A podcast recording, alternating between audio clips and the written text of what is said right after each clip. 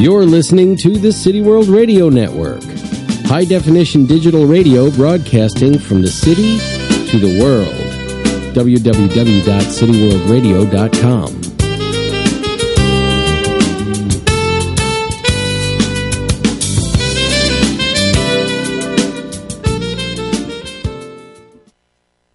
Good evening and welcome to Morph Mom Moments.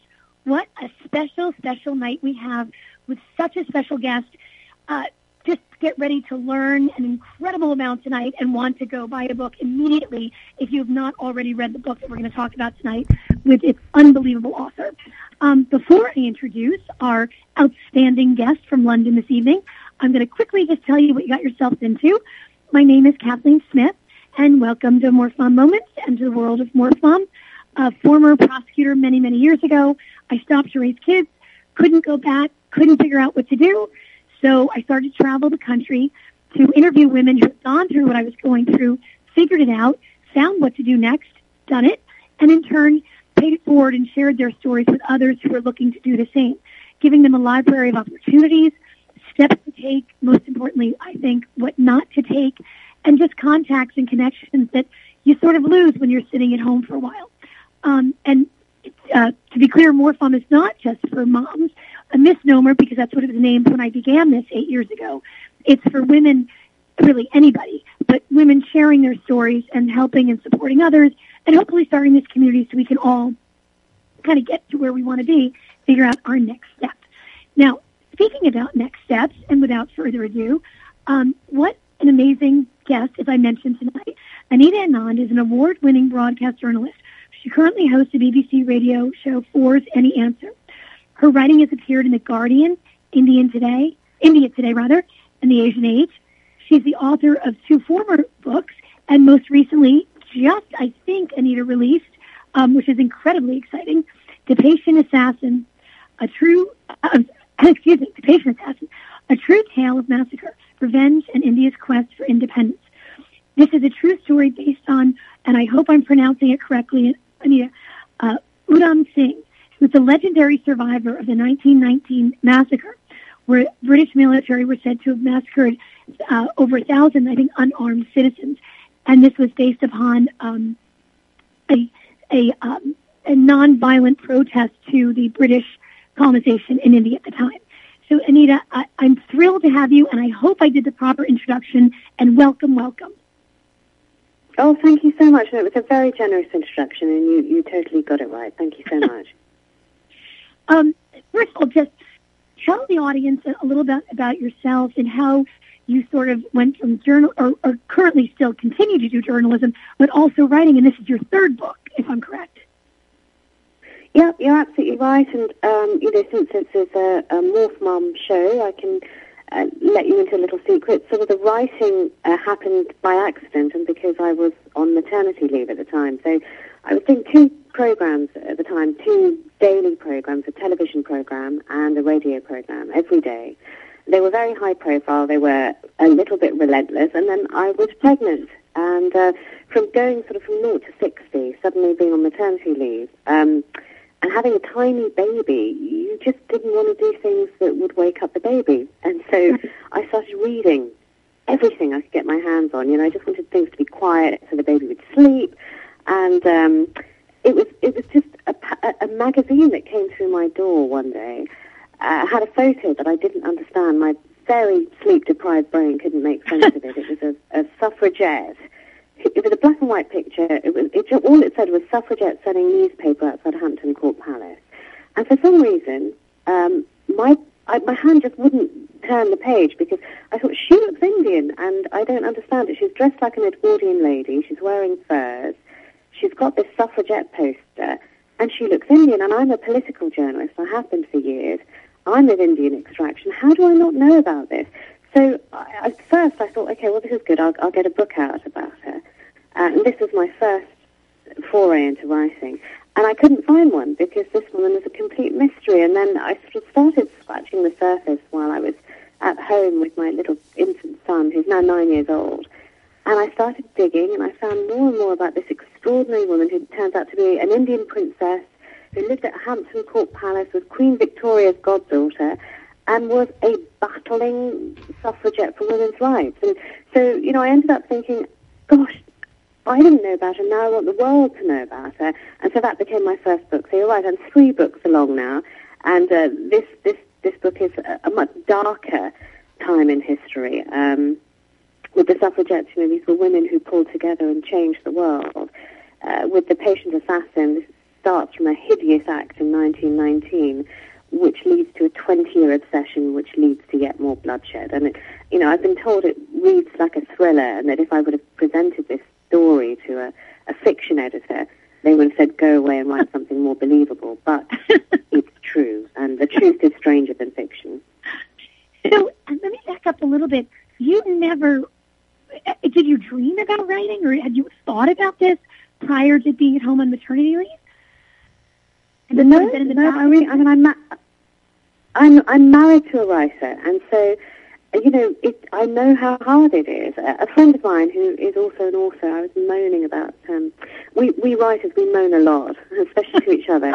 And I was having a complete moan fest, and he said, "You know what?" And he said, "The thing is, writing a book is a lot like reading a book, except the book is trying to kill you."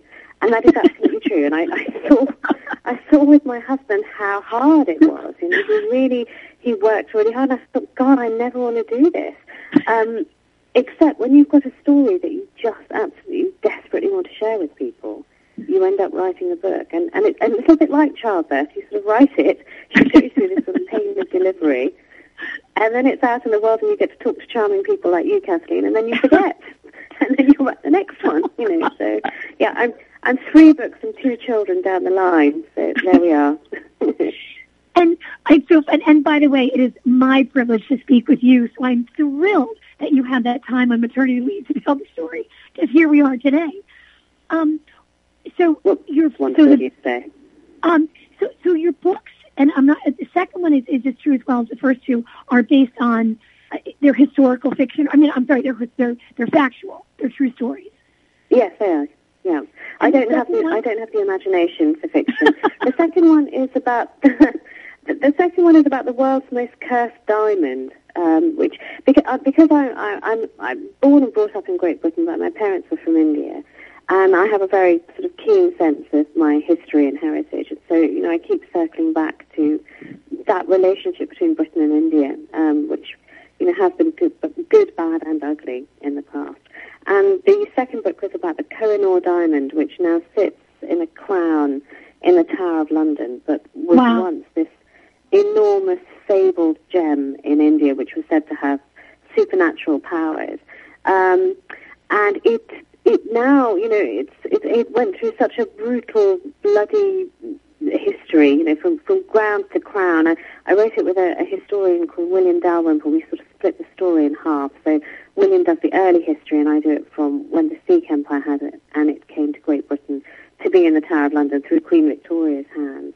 And and here it is. You know, if you if you ever do travel to the Tower of London, which is one of our great tourist attractions, you will see it glinting in the Queen Consort's crown. So if if Charles ever does become king, Camilla has to decide whether she's going to wear this cursed diamond in her crown or not. Really, the story of the diamond.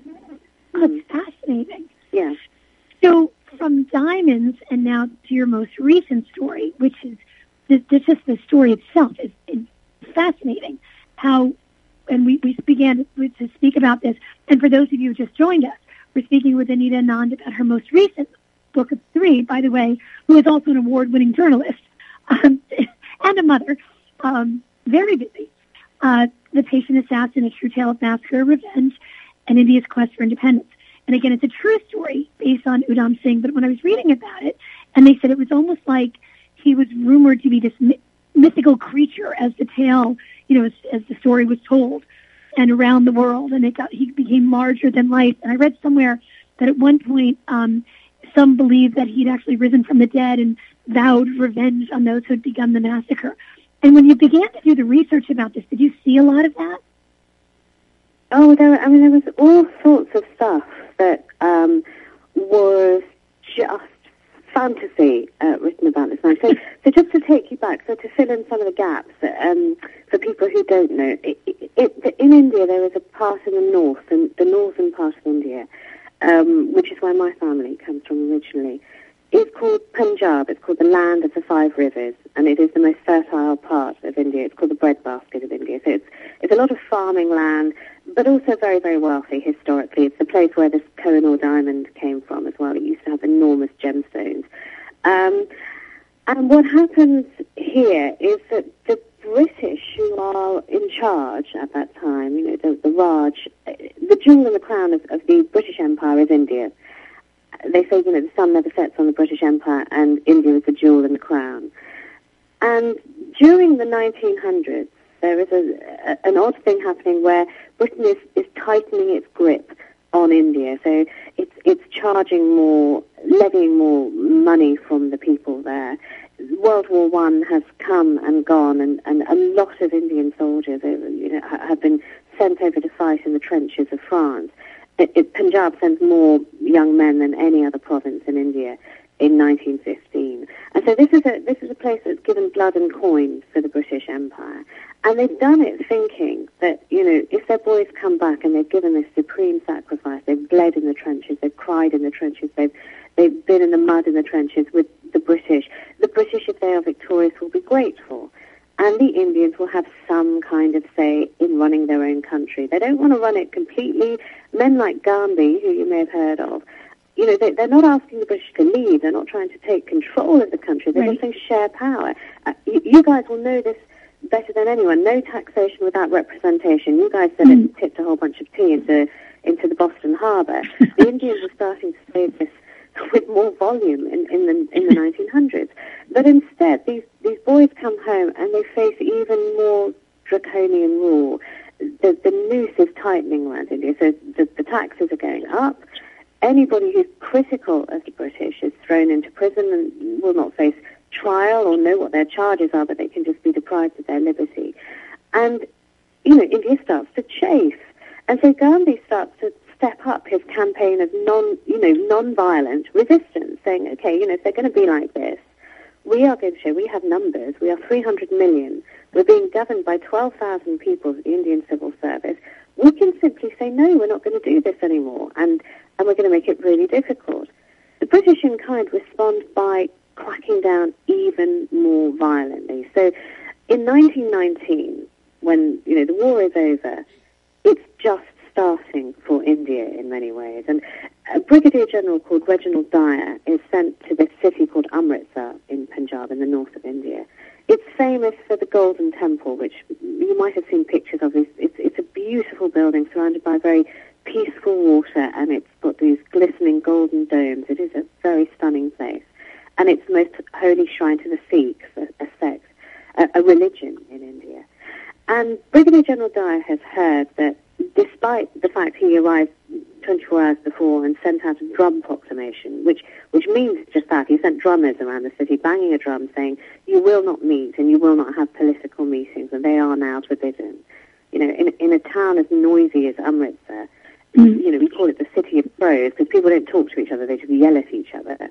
It's very difficult to understand how that message could have got to everybody. So there is a meeting that is planned in a place called Jallianwala Bagh, which means it means the garden of Jala, but it's not a garden really. It's the size of four soccer pitches. It's flat, it's dusty, and it's surrounded by tenement buildings. So it's completely hemmed in. There's one entrance, which is very, very narrow, and it's just wide enough to allow three people to walk in abreast, no, no wider than that. And this man, Brigadier General Dyer, who has arrived in Amritsar, doesn't know the city, but has decided that these people have defied him. If there's a meeting going on, he's going to teach them a lesson. What he doesn't take into account is that this is also the biggest festival of the year. It's Vaisakhi, which is the, the harvest festival, and this is the land of farming. And this is the, the city of the Golden Temple. So thousands of people have poured into this city on this day to give thanks at the Golden Temple, and many, many of them are in this recreation grounds to, ha- to get away from you know the thronging city and just have a break and have picnics. So there are at the time Reginald Dyer, Dyer drives his armed convoy to this garden. There are twenty thousand men, women, and children, innocent men, women, and children in this garden. Wow! Unarmed, How many innocent men, women, and children in this garden? Out of the twenty thousand, how many would have been involved in the civil, you know, the civil disobedience um, event going on. A, a, a minority would have been yeah. involved in this. So you know there was a there was a political meeting going on, but most people were just there to get out of the mess of the city. So there was a platform erected near the entrance to this garden, and there were people gathered around to hear the speeches. You know, there were there were hundreds who were there to hear the speeches, but there were also hundreds and hundreds of people who had nothing to do with the, the political speech. And anyway, even those who were there to attend the political speech, these were Gandhian supporters. These were yeah. supporters of Gandhi who yeah. who was non-violent. So they were talking about non-violent resistance. Um, when Dyer drives to the entrance, he's irritated because it's too narrow for his cars to go in. And the reason he would later explain that he was irritated is that there were machine guns on the vehicles, and if he would have been able to get them in, he would have used those as well. But instead, he only had 50 riflemen. He tells them to quick march into the garden. He tells them to stand on the raised north bank, and without issuing a single order to disperse to the crowds who are inside, he tells them to open fire, and fire, and fire. And they do. They shoot for 10 sustained minutes at the thickest parts of the crowd. So people are running and screaming. They're trying to get over the walls. They can't. Bodies are piling up in pyramids. There's one tree in the middle of the garden. People are trying to get sheltered behind this from the bullets. They can't. So there's flesh and splinters flying. There's a well in the middle of the garden. People are throwing their loved ones in to try and get away from the bullets, so they sort of break and suffocate inside this well. And he orders his men to fire 1,650 bullets, mostly at chest and head height, at these innocent men, women, and children. Um, the numbers of dead, this is very fiercely disputed because the British at the time, who were trying to underplay what had happened, when, when the horror of what had happened started to filter out, said it was around 379 people had been killed. The Indians put it at over a thousand. And to compound the misery of the people who were there, what this man Dyer does is you know, he leaves as suddenly as he arrives. He doesn't allow any medical aid to come into the garden. He then declares a curfew, so people can't get to their loved ones that night. It is a long night of bleeding for the people who are trapped in that garden. Many, many die. They bleed out into the dust. And I mean, the reason I have a, a real sort of, it's been a wrestle to write this, and it's a book that I, you know, picked up and put down for about 10 years, thinking, no, I'm really not ready to do it. Except my, my grandfather was in the garden that day. Oh, and by some, yeah, bizarre quirk of fate, he left minutes before the firing started. He was, he was a kid, so he was very typical of a lot of people in the garden that day. He wasn't from Amritsar, he was from Kalabagh up in the mountains. He'd come to the city because of the festival, because he was there to do business. You know, it's a good time to pray, but it's also a good time to do business when everybody is there. And he was there to buy scrap metal, old used sewing machines. He had two friends, and he said, look, just sit here and could you just, you know, watch my picnic, don't eat my food, I'll be right back, I won't be long. Um, and he leaves and he passed Dyer's column in the street. And the first he knows of what's happened is he's in the market and wailing is just washing over the market. And he rushes to try and find out what happened to his friends, but he's shouted off the street by soldiers. And he waits, and he has to wait this long, long night till morning to find out that both of them are dead. And he oh then lives God. with survivor's guilt. Yeah, it's it's it crushed him. You know, today we would call it PTSD, but it didn't have yeah. a name in those days. He he he went blind quite early in life, and uh, whenever anybody tried to sympathise with him, he would just roar with anger at them, saying, "Do not pity me." You know, God spared me that day. It's only right. He took the light from my eyes. So you know, there, there there's a personal connection there. But there is another young man who is a similar age to my grandfather, a teenager, another sort of lanky teenager, and this one who had actually served with the British in, in, in the war and come back. One of those people who expected better and got worse. Yeah.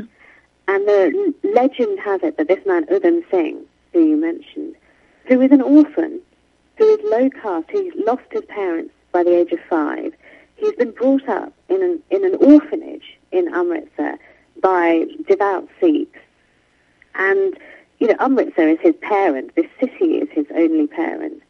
And he is said to be in the garden, and as legend has it, he's trapped. He's wounded and he's trapped that long horror of a night. And he listens as the screaming gets quieter and quieter and quieter till morning when there's just whimpering and bleeding. And the first light hits the ground and he takes a scoop of blood-soaked earth and he rubs it against his forehead, and he says, you know, no matter how long it takes, no matter where it takes me, I'm going to kill the men who did this with as little mercy as they've shown my people. And he is the patient assassin, and this is his story. And it's 20 years that he transforms himself from this, this orphan who has nothing, who is also low caste. You know, there's a crushing caste system in India, and he's, he's born the lowest caste. So he's a man completely without agency and power, and how he transforms himself until 20 years later he can walk into a hall in London, in Westminster, in the heart of the Raj, and enact his revenge in an operatic style. This story is unbelievable. Can, I go back to, do you remember when your grandfather first told you this story or when you first learned of your grandfather's involvement that day? Well, my, so my grandfather very, very sadly died before I was born. My father was his youngest son by some stretch, but my father, um, with being his youngest son, was kind of the closest to him, and, and I grew up very close to both my dad and his two elder brothers, and they made him you know, come to life me. And they told me what a remote, quiet figure he had been yeah. and how he would talk this way. And so, you know, it is it is our story. It's kind of wound in our DNA, this this story. Yeah. And I grew up sort of fearing these two names, which are associated with the massacre. The name of the Brigadier General, whose name is Dyer, and the name of the Lieutenant Governor of Punjab, who was in charge at the time, who created this atmosphere where a massacre like this could happen, who spent the rest of his life justifying the massacre, saying that it was the right thing to happen, and that it was the thing that saved the empire, was a man called Michael O'Dwyer, Sir Michael, as I call him in the book. And, uh, you know, these, these were men who kind of scared me in childhood. There was stuff of, you know, the boogeymen of nightmares. I knew about them. And so to sort of try and sit down and write this book, I, I don't believe anybody is a comic book villain or two-dimensional. I really had to try and understand their motivations as much as them seeing the, the nemesis, the avenger. Right. so I had to understand them as people. You know, I had to try and get under their skin. And to do that, I just had to stop thinking of them as Dyer and O'Dwyer, and I had to think of them as, as the Brigadier General preferred to be known as Rex, so I started thinking about him as Rex, and, and that's how I refer to him in the book. And, and Michael, who's an Irish Catholic from Tipperary, who, you know, this, this very bright little lad who's growing up in the, the leftovers of the Irish famine, where all his other fellow Catholics hate the British, and yet his father is different and hates the nationalists. You know, I had to try and understand him growing up and why he was able, you know, to live with himself, to, create this atmosphere and then live with himself afterwards. You know, as he says, in his own words, he never loses a night's sleep over this in his life, whereas the brigadier general who ordered the men to fire is tortured by it. Hmm. Did, do you feel, in retrospect, that this was almost somewhat therapeutic writing it, having grown up with the story and your family's involvement, and how much, just even thinking back, like what you said today would have been PTSD that he was going through. Did you find it somewhat therapeutic writing about it? What was what was uh no, I mean it was hard writing about it. It was hard going through um, boxes of testimony of people who were in the garden who suffered through that night. You know, horrible, awful stories, and there are many in the book. But you know, one that springs to mind is this this woman whose husband has been shot, and she's there desperately trying to pull him out of out of this pool of blood and just get him somewhere drier. And uh, she has to sit with him all night, listening to a, a, a young boy nearby who's crying out for his parents and crying out for water and she can't give him it because she has no water until he grows silent. And she has to sit there all night with a stick, keeping the dogs away from her husband. So you know, there, there, there are. I mean, it was it was just horrific to think of that and think mm. that it is dumb luck and a matter of minutes that separated us being here. And you know, I, I feel it most yeah. keenly when I look at my own children I think, you know, you may not have been here had that man, you know, my grandfather, not left minutes before. And so that's made me sort of think about dumb luck and the, um, you know, fickleness of fate. And also, yeah. you know, the, the, the other weird thing is how we are all sort of interconnected. I married my husband, and it was only years into our marriage I told him this story about my grandfather, and that I thought, you know, that what, what he had had was some form of PTSD that he lived with. And he said, this is so weird because because my great uncle lived with the assassin who who avenged Jallianwala Bagh. I was like, you're joking. Of all the people in all the world I could have met and married, you are joking. And then he told me this whole story about, uh, you know, his his great uncle who had come to Britain in the 1930s and knew this flamboyant creature called Udham Singh, who then goes on to become notorious as the man who takes revenge for this, this horrible act.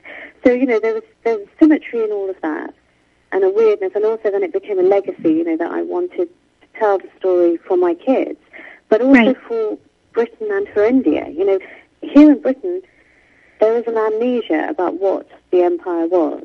You know, they, Mhm. people prefer to think about it in these beautiful sepia tones or, you know, it's about Maharajas and polo matches and tiger hunts and it's all very pith helmets and how, how wonderful, you know, the heroic the, the Raj was against this backdrop where Indians are just scenery. Whereas actually the truth, you know, it, there is darkness in this story and I just happen to think very sincerely that if you don't recognize history, if you don't learn from history, you're cursed to make the same mistakes again and again. So, it, you know, if anything, it's been, um, I think it's been useful to write this story and show people and say, this is our collective history, and it wasn't so long ago. You know, we've just commemorated the 100th anniversary of World War One. We just had marches everywhere, and we wear poppies, and you know, we know that this is not so long ago, and yet this is also 100 years ago, and we don't remember, and that can't be right. You, and you said you were able to find um, in your research that Sir Michael, I think it was, had no true regret or or didn't didn't dis, didn't display any type of regret. How were you able to find? Like, did they interview him, or what did you find about him? Well, he, you know, he wrote um, uh, his own biography, uh, India as I Knew It, where he, he laid it out as a justification of, of you know, the way he ruled and why he ruled that way and why the Indians needed it. You know, he he cataloged way he phrased like a it? botanist. Oh, Oh, yeah, I mean, yeah. I mean, you know, he talks he, he talks about you know that, that there is an iron grip that is needed. That he criticises the soft men of Westminster who are giving poisonous men like Gandhi more power than they deserve. Um, he does speeches about it. You know, he travels around the country. He fights a libel case in, in Britain where he, he basically the libel case. Somebody, in, an Indian, in fact, um, says that he is responsible for this massacre, and he takes him to court. And he takes him to such as uh, you know, it is a very odd court where the judge is so clearly on his side. The judge is doing a better job of, of prosecuting the case than his own side is in this libel case. And and he uses that opportunity as well to again and again say, look, this act saved a mutiny. Had this action not been taken in that garden that day, India would have been lost. And if India was lost, the empire would have followed. So he had never one second of doubt about what had been done in his name and, you know, that it was the right thing to do. In contrast, Rex, the Brigadier General, and I write about this sort of extensively in the book as well, you know, that, and this is a wonderful thing about being a historian, you're like a detective. It is, it is, to me, it's like the, the essence of journalism. You know, in journalism, you interview people who are alive. In history, you, intervi- uh, you, you interrogate sources in, Right. in boxes. You know, the archives whisper to you, and you have to follow the whispering. But with Rex Dyer, he suffered terribly after he came back. Um, you know, he was he was the one who was I won't say scapegoated, but he was made the figurehead for this, and he didn't help himself because he was such a straight talker, and he wasn't, you know, he wasn't overly smart. And when he was pulled before an inquiry, he was fiery. He said, "Yeah, I, I fired on them. I intended to fire on them, no matter what they were doing. Yes, I knew they were civilians, and I did it to teach India a lesson." And so that landed him in a lot of hot water and uh, he, you know, was forced to resign his army commission. He never served a day in prison, and in fact, the British people held him as such a hero. They raised twenty-six thousand pounds for him, which was a fortune in those days, and referred to him as the saviour of India. You know, had he chosen to, he could have dined off what he did for the rest of his life, but he doesn't. He goes into hiding. He goes into seclusion. He never wants to talk about what happened in Punjab that day. And, and he suffers, his health goes off a cliff. And uh, I found all these sort of amazing sources about what, how much he declined, including one account from in the 1920s, I think 1921, so just two years after the massacre, where an Indian, an Anglophile Indian, so he, he loves everything about Britain. This this man Kripalani, he's written quite a dull memoir, but this thing just leapt out of the, the pages at me, where he says, you know, he was a student, he was at Oxford, he's sitting down having a cup of tea with his British friends in the Oxford Union, and the subject of the massacre comes up, and he's in a rage about it, and he just notices out of the corner of his eye that this elderly man is is leaning in and listening intently, and he just carries on. He thinks no more about it, and then the man gets up and walks over and says, "Look, I'm just sorry, I'm listening to your conversation, but what do you what do you make of Dyer?" And Kripalani flies into this even more intense rage and says, "You know, he was a monster." It is ridiculous that he is free. He should have been hanged for what he did.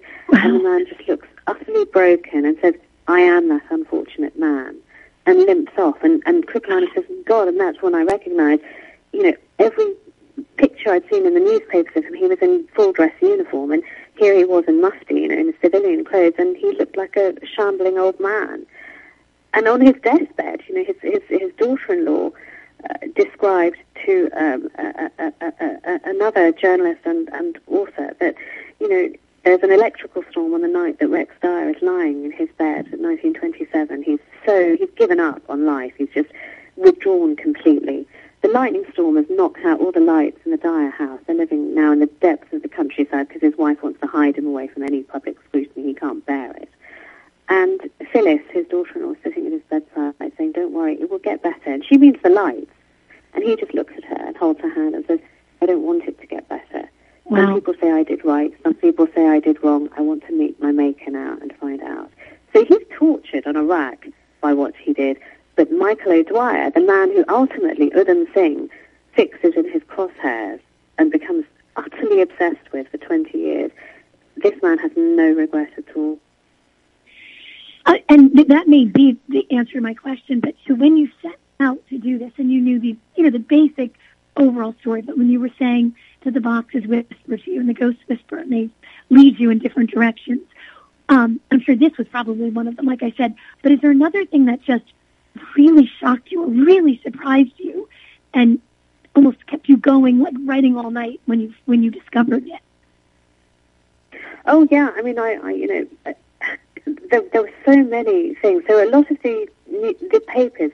The British were, were, were brilliant at you know the dark arts, as we now call them, when it when it comes to um, colonial governance and, and, and the things that they did. But they were also brilliant at bureaucracy.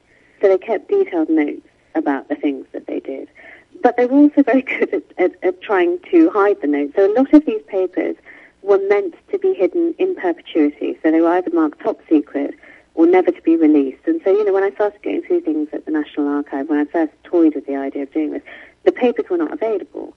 And then it's sort of a relentless barrage of what we call freedom of information requests. Not, not, you know, there was a, a very wonderful man who um, has, you know, been spearheading this campaign to get these papers released from the government. Um, got a whole slew of them released a few years ago, and, and and some of the papers I only got out, you know, in 2016, and they were never meant to see the light of day. So you know, you saw constantly things that took your breath away. I mean, one of the things that shocked me, and and you know, we'll come on to the Udham Singh and his Tom Ripley kind of character and how he sort of rebuilds himself, because a lot of that happens in America.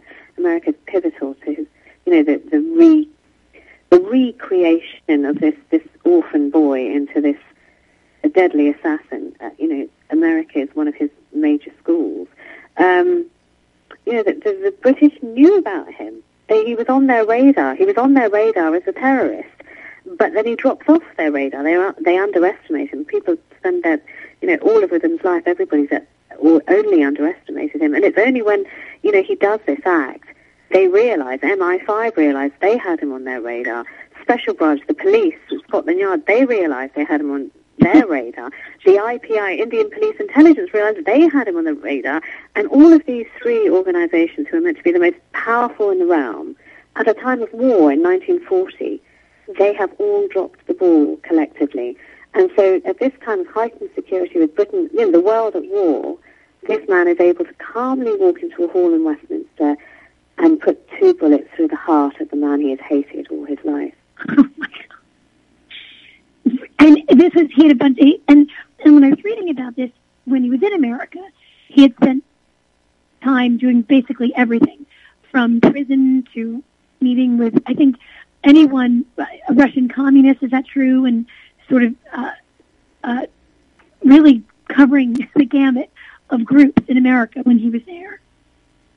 Yeah, I mean, he, America is his first um, great stepping stone to getting to this man, Sir Michael. So, you know, in India, he's still the lowest of the low, and he's still sort of crushed by the caste system, and nobody will take him very seriously. So first he travels to Africa because he needs to feed himself and he needs to find work. So he works on this uh, it's called the Lunatic Line. It's the, the British are building a railway. They loved building railways wherever they went. And it's a railway that stretches from Kenya to Uganda, what is now present-day Uganda. And there he meets anti-colonials who say, you know what, you really need to go to San Francisco because that is the hub of resistance these days. So Michael has chased out all of the, the violent militants from Punjab. You know, he, he arrests them, hangs them, and, and you know, then maybe tries them. But, you know, he's they they are now operating out of largely out of Stockton and Berkeley, um, you know, around about the university campus. So why don't you just go there and see if they can make use of you because you could be useful? And he does. He travels over. He he gets across from El Paso. He he you know illegally crosses over. He then first of all goes to Claremont, which is just doesn't exist really very much at the time. It's just starting to build up as this university town.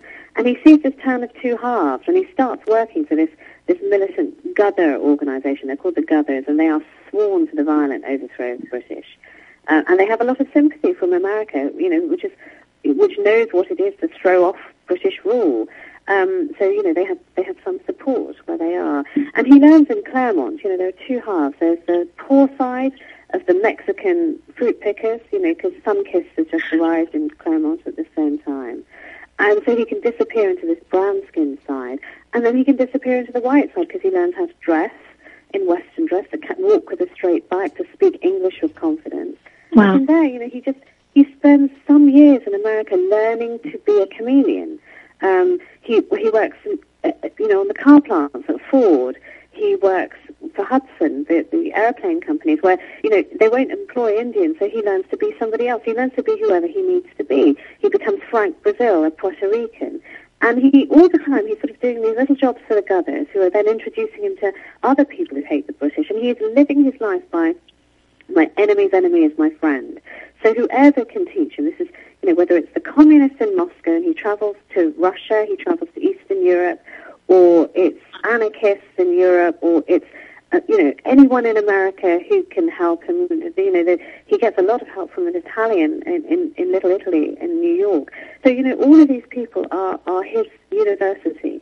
And the thing in America, America almost also blows him off course because America is a place where anybody can dream the American dream. You know, they, anyone can make themselves something. And America is a country without caste. So at the time Udham Singh is in America, there is a reform school boy who is worshipped by Ivy League boys as much as the boys working on the Ford plant, and he is Babe Ruth, you know, who smashes through cars, you know, somebody who came from nothing and is a god. And so, you know, Singh is seeing all of this.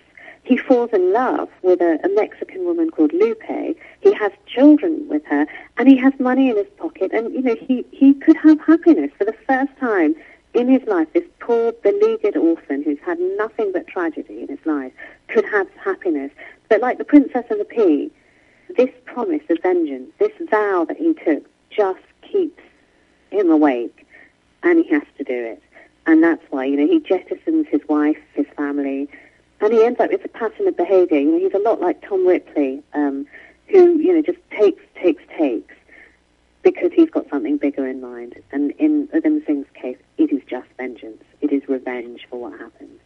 Did he ever journal? Were you able to find any of his writings, or was it primarily others who wrote about encounters with him and, you know, this this this larger than life character, almost like the, you know, what was the movie Catch Me If You Can, and changing, constantly changing characters and names and what he does. So he, it, it is a lot of it is from people who knew him because he was such an enormously charismatic character. He was also a really unusual character because he was he had such charm that even though he's supposedly meant to be flying under the radar, um, he can't help himself. He's a show-off by nature. So he does these extraordinary things. Like he has numerous women who, who are attracted to him of, of different colours. He, when he gets to Britain, which he does in the 1930s, instead of, you know, he, he, he kind of plugs into this network of, of peddlers, Indian peddlers who've come over, their first wave of immigration. And each family that he lives with, or each household that he lives with, think, thinks that that's their own, his only residence. And yet he's maintaining about nine residents at the same time. Not only that, but he's taking roles in movies as an extra. So, you know, there's this very famous movie called Elephant Boy, starring a, a guy called Sabu, which, you know, is Denham Studios are largely, it's largely filmed in India, but all the extra scenes, they film in in Denham, in you know, in, in just outside London, and so you know he's he's there in the crowd scenes. So you know, hardly being you know completely invisible, but being invisible in plain sight. So you know, so there were a lot of accounts of him, which you know I was very lucky to have. The British also, you know, remember they they were watching him for ages. His his weird comings and goings out of Eastern Europe, and turning up and suddenly being in Germany. You know, at a time when you know this is the run up to World War Two. What the hell is he doing in Hitler's Germany? Um, you know, Hitler's Germany that believes that these are, you know, they are the master race and anyone else, particularly anyone with a different kind of skin, is so inferior. What are they doing with him? Um, and so, you know, they, they all kind of have little bits of the puzzle. But then also he was arrested in, in, in the 1920s for gun running. And there is, you know, an interrogation report where he's kind of tortured and a lot of his story from his own mouth is tortured out of him. So you sort of put together all of these pieces, and they're all tiny little intriguing bits. And when they start fitting together and they start corroborating each other, you think, my God, right now I actually have got a picture. I, I can see, I can see you. I see you right there. I've got you. You know, and that's really exciting. Did you have to travel for the research, especially for Udham, or were we like, did you have to go to the different countries? Yeah, I travelled a lot. I did travel a lot. So um, to get a sense of uh, Lahore, which is where Sir Michael was based, I did travel to Lahore a couple of times. I travelled to India, to his hometown where he was born, uh, and you know got a real sense of, of him there. And there were people who said, "Oh, actually, you know what? My great grandfather had a diary. I think let me try and find it for you because yeah, he talked about him in that." And so you'd find these extraordinary handwritten books which talked about them and corroborated other things, which then, you know, I found in the National Archive here in London. Um, you know, things that corroborated stuff from police reports. Uh, you know, other local Punjabi historians, you know, I went and talked to them, and I, you know, those who had died and who did work, you know, soon after them had been hanged. You know, there, there were bits and pieces that they also had in their collection. So uh, went to Jalandhar, which you know has a lot a great repository of, of Gadar information. Went to San Francisco. You know, I, I travelled a lot for for a number of years actually, just putting these pieces together. And every time I thought, okay, you know, I have enough. There's another piece would just kind of throw me. And then I and I'd get involved with doing, you know, this. I did the second book instead because I thought, actually, this is this is really. I'm not ready yet. I'm not ready yet. And then you know, Kohinoor kind of happened in the middle, the, the, the, book about the diamond, and I thought, actually, you know, I am ready now. So um, I just need to stop making excuses and sit down and do it. Wow. So would you, I think you mentioned before, would you say it was, the book was about 10 years, including all of the research and the, and to completion? Yeah, I think, you know, I think it's sort of like, you know, toying with it, yeah. sort of toying with it and, and thinking about it and thinking, no, I'm not going to do it so I sort of date my books with my children, really. So yeah, just just over nine years, I'd say, rather than ten years, yeah, just shy of ten years. So um, yeah, that's when I sort of first started thinking that maybe that's what I would do, and then thought, no, I can't write. It's too hard. Look at my husband. It's too. I, I want to do something much easier. I'll just do broadcasting. That's much easier. and then uh, and then you know, sort of picking things up and then just putting them in a box, really. And then over that sort of ten year cycle and it just it was to me it was like the pea. You know, if it's the princess and the pea again, it I just couldn't um, I couldn't leave it. and I couldn't stop thinking about it. So the actual sort of you know intense period, I, I guess, would be about three or four years. But it's been ticking away. And you know, don't forget this is because it's family history as well. So it's even longer than that. Right. You know, uh, talking to uncles, talking to family members. This is stuff that's been going on since you know I was a child. So uh, you know that part of the story where you know I felt we had an intimate involvement. That that goes back even longer. But actually interrogating sources and and and you know overturning things at the National Archive. Uh, that's been you know in the last few years. And, and also the papers weren't available before that. You know, so even oh, actually just fortuitous I backed off. Yeah, yeah, they weren't. They wouldn't have been there.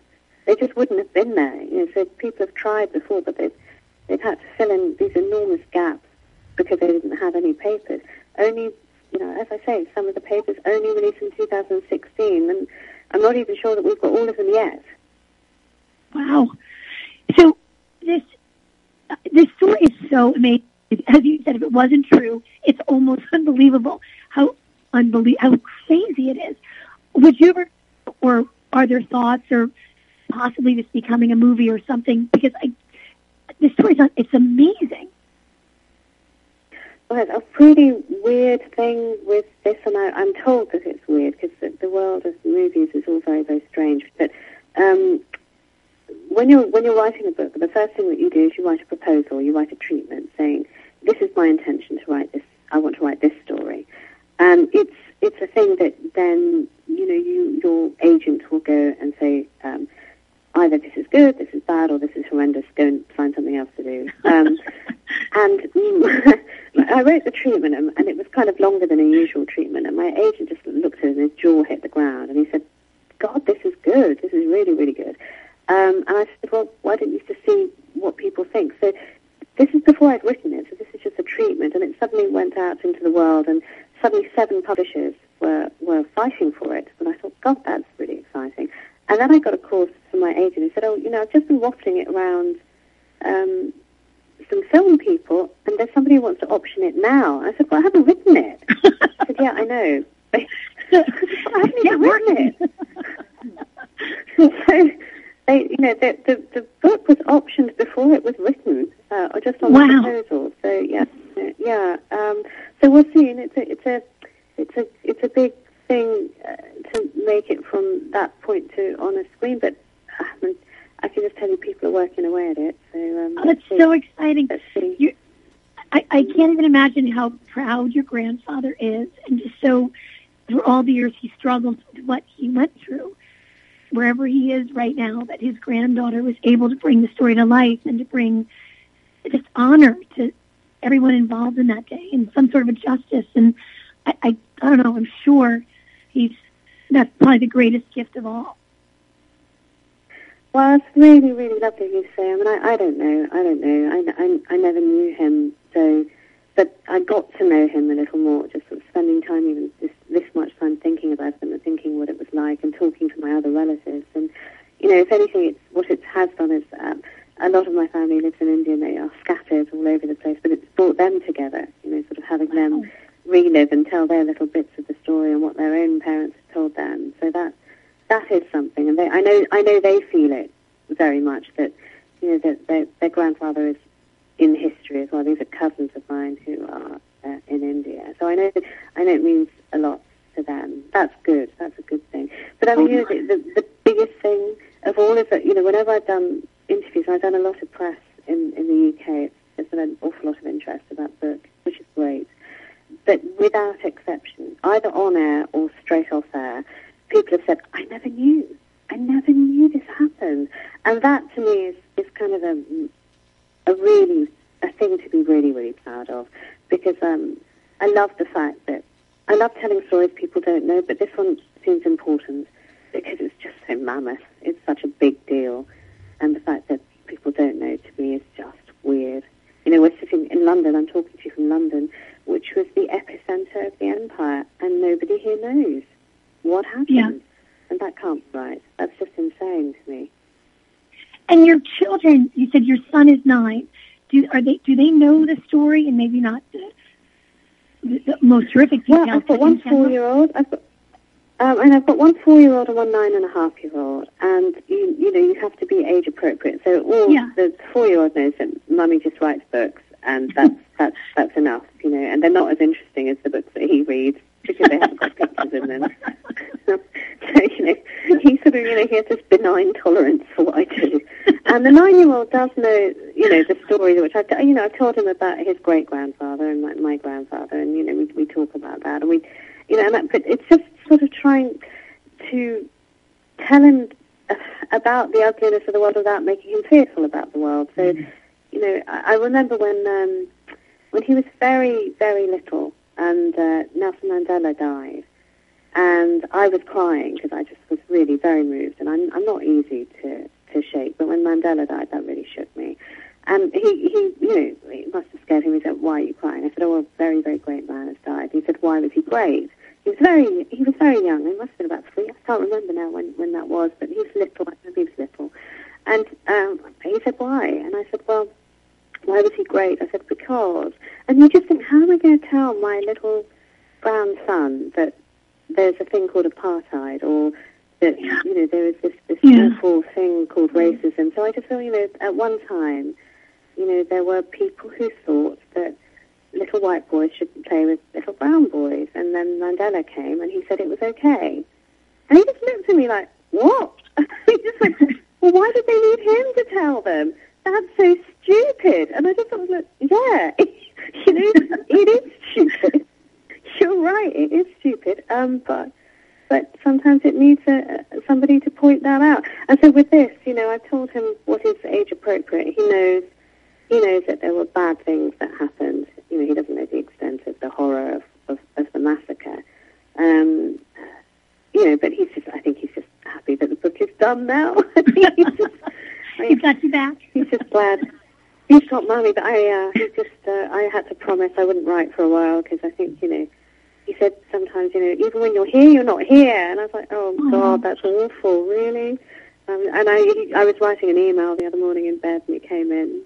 He's like, oh, you're writing a book. And I was like, I am not. I'm writing an email. Because you are. You're writing a book. And I said, no, I've read, Harry, I swear, I am not writing a book. I am writing an email. And he just looked at me like this withering nine-year-old, and he goes, thank God for that. I just walked out. so there we are. Well, in, in true Morph spirit, Nina, I think that's the struggle that every single person goes through and thinks, oh my God, am I not doing the right thing? But then in years to mm-hmm. come, when he looks back and has learned, I mean, you've given the world so much, and at his age, he can't realize it yet. That very soon, because time goes way faster than you can believe, all of a sudden they realize what you've done, and every minute was worth every single thing that you did. And so, and we are so mm-hmm. grateful I mean, that they will be as well. Oh, that's well, that's that's very very kind of you to say. But you know, you you just do your best, and everything is like, uh, uh, you know, people just say, how how did you do it? And and I, I I'm not entirely sure, but I do remember that it feels a lot like. Uh, juggling jelly, walking on a tightrope over a river of fire. like everything's fine. Well, it's fine. That's right one thing goes wrong and this is not going to end well. So, you know, you just every day is like that, I think. but I, I think, and again, going back to our, like, all the women out there who are just listening to your story and relating so much to what you're saying, even about your son coming in and saying, no, no, no, me, you can't go back. But a little bit of jelly can spill. It's okay. And look what you've done. I mean, what you've done is brought something to life. And that is you, as, as you said, people should know this story. Your children should know this story. We, our children should know this story. And that's what you've given. You've given a, a gift to everyone, but it will be realized by them soon, the, the kids. I promise. I have a 23 year old now who's just starting to say, oh, okay. it's okay. You did oh, really? Okay. right, 23. Okay, right. Um, yeah. I don't want it to go so fast. It's so cute right now, but um, it's good. I, I'm going to write this down. I'm going to write a circle their 23rd birthdays and go, right, it's about time, you two. You can tell them my daughter, Sarah, is 23. It's like, okay. Yeah. Yeah, I'm going to Kathleen said, this day is the day you are meant to recognize the brilliance of your mother. Right now, happy birthday, and now it's all about me. That's right. And here's my next book. I mean, so sad. I don't want to hang up with you. I absolutely, I've been literally, and I'm not exaggerating, on the edge of my seat as you recounted what happened back then in 1919. I, every single thing that you've said and you've done, and your story telling that story is just as compelling, uh, just as compelling. And I can't thank you enough for coming on tonight and sharing this. And everybody out there, Anita Anand, and I mean, I can't even say enough about what you've done. Um, you've got to go out immediately and buy the patient, the patient assassin, a true tale of massacre, revenge, and India's quest for independence. And it's an unbelievable story. But what I think, and everyone else thinks, is what's most unbelievable is it's true. And Anita went out and traveled the world and gave us this story. But the most important part was gave us a very important time in history that can't be forgotten. And I, again, Anita, I'm so grateful. I hope you come back again. And um, especially on your son's 23rd birthday, I want to know. But thank you, thank you, thank you for this. Oh, thank you very much for having me. It's an absolute pleasure. Thanks. Oh, and I, I can't wait to see it in the movies, and I can't wait to read your next book. Um, so everyone, go out and get the book immediately. And I know you're going to want to hear this again. We'll, we will be up on an iTunes podcast, More Fun Moments. The show's been taped, so you can hear it again and again and share this with everybody that they need to go get this book. They need to know this story. They need to know the history so it's not repeated. Anita, thank you so much, and I hope we talk soon. And good night, everybody. Good night. Good night, Anita, and we'll talk soon. All right. Good night, everyone. Yeah, very lovely. Thank you.